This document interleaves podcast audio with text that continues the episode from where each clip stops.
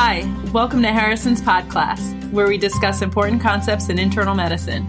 I'm Kathy Handy. And I'm Charlie Wiener, and we're coming to you from the Johns Hopkins School of Medicine. Here is today's question. Mrs. Wittstein, a 72 year old woman, has been complaining of low grade fever and dyspnea for two weeks. She has a 10 year history of scleroderma with involvement of the digits and the esophagus. She also has a 30 pack year history of cigarette smoking, but quit eight years ago. On chest radiograph, she has a nodular infiltrate in the right lower lobe. Positron emission tomography, PET, CT, shows the right lower lobe lesion to be 3 centimeters in diameter with nodular infiltrative characteristics and an enhanced FDG uptake. Which of the following statements about Mrs. Wittstein is most accurate? So, Kathy, what do you think of this patient's presentation so far? So there are a couple of things to note about this patient.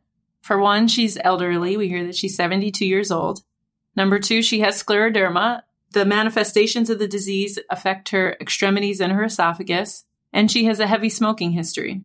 She's presenting today with low grade fever and dyspnea, which really gives a broad differential for what could possibly be going on. For one, she could be having an infection. She's potentially immunosuppressed from medications related to her scleroderma, and she's at risk for aspiration because of her uh, esophageal dysfunction from her scleroderma. She could also be having primary lung disease associated with scleroderma, and she's definitely at risk for malignancy given her smoking history and her scleroderma history based on the 2013 U.S. Preventive Services Task Force recommendations alone, with her age being between 55 and 74 and having a greater than 30 pack year smoking history and a recent quit date, she really should have screening with low dose CT scan because of her high risk for lung cancer based on that alone. And what about scleroderma? Does scleroderma increase your risk for malignancy also?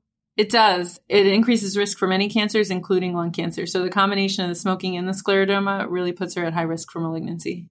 So we are told that she has a three centimeter lesion both on chest x-ray and PET CT. What do you make of that?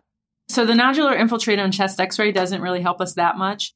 There are infections that can present with a nodular infiltrate, and some examples of that would be fungal infection, nocardia infection, or atypical mycobacterial infections. In people who have underlying lung disease, sometimes bacterial infections can also present with nodular infiltrates malignancy can present like this. And then she can also have other non infectious and non malignant causes of nodular infiltrates like Wegener's. So let's review the listed answers for this question. So remember, the question asks which of the following statements about Mrs. Wittstein is most accurate? A. Additional diagnostic studies are indicated. B. The findings on PET CT make infection very likely. C. The findings on PET CT make infection very unlikely. D, the findings on PET CT make malignancy very likely. Or E, the findings on PET CT make malignancy very unlikely.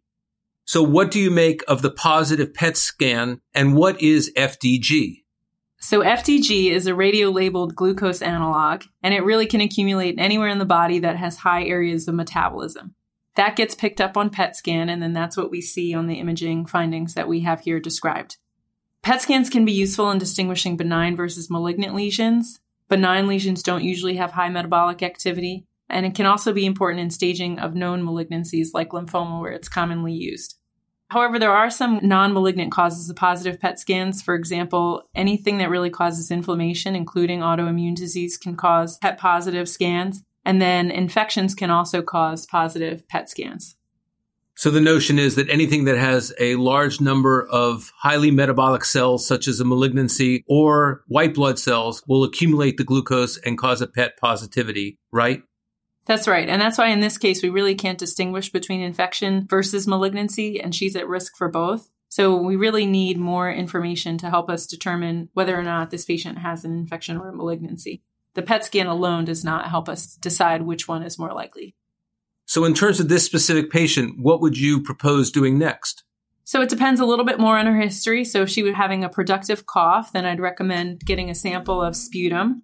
Um, you can do blood tests to look at fungal markers. And then you can also do a more invasive study like a bronchoscopy, which you can do a lavage to look for malignant cells or for evidence of infection. And then if there were something that were amenable to biopsy, either percutaneously or via bronchoscopy, then you could also do a biopsy. So therefore, the answer to this question is A, additional diagnostic studies are indicated. And in this specific case, it probably would be a bronchoscopy or a transthoracic needle aspiration unless she's producing sputum or has other source of potential infection or malignancy, correct? That's right. This case highlights the utility of PET CT in that while it is a very sensitive test, it actually, in the right patient, may not be terribly specific in distinguishing malignancy versus infection. I think that's the point we're trying to get across in this question. And if you want to read more about this, you can in Chapter 307 of Harrison's Internal Medicine Diagnostic Procedures in Respiratory Disease. And the seminal paper on lung cancer screening that we mentioned as well is called Reduced Lung Cancer Mortality with Low Dose Computed Tomography Screening, and that's in the New England Journal of Medicine 2011. Thank you. This is Jim Shanahan, publisher at McGraw Hill. Harrison's Podcast is brought to you by McGraw Hill's Access Medicine, the online medical resource that delivers the latest trusted content from the best minds in medicine. Go to accessmedicine.com to learn more.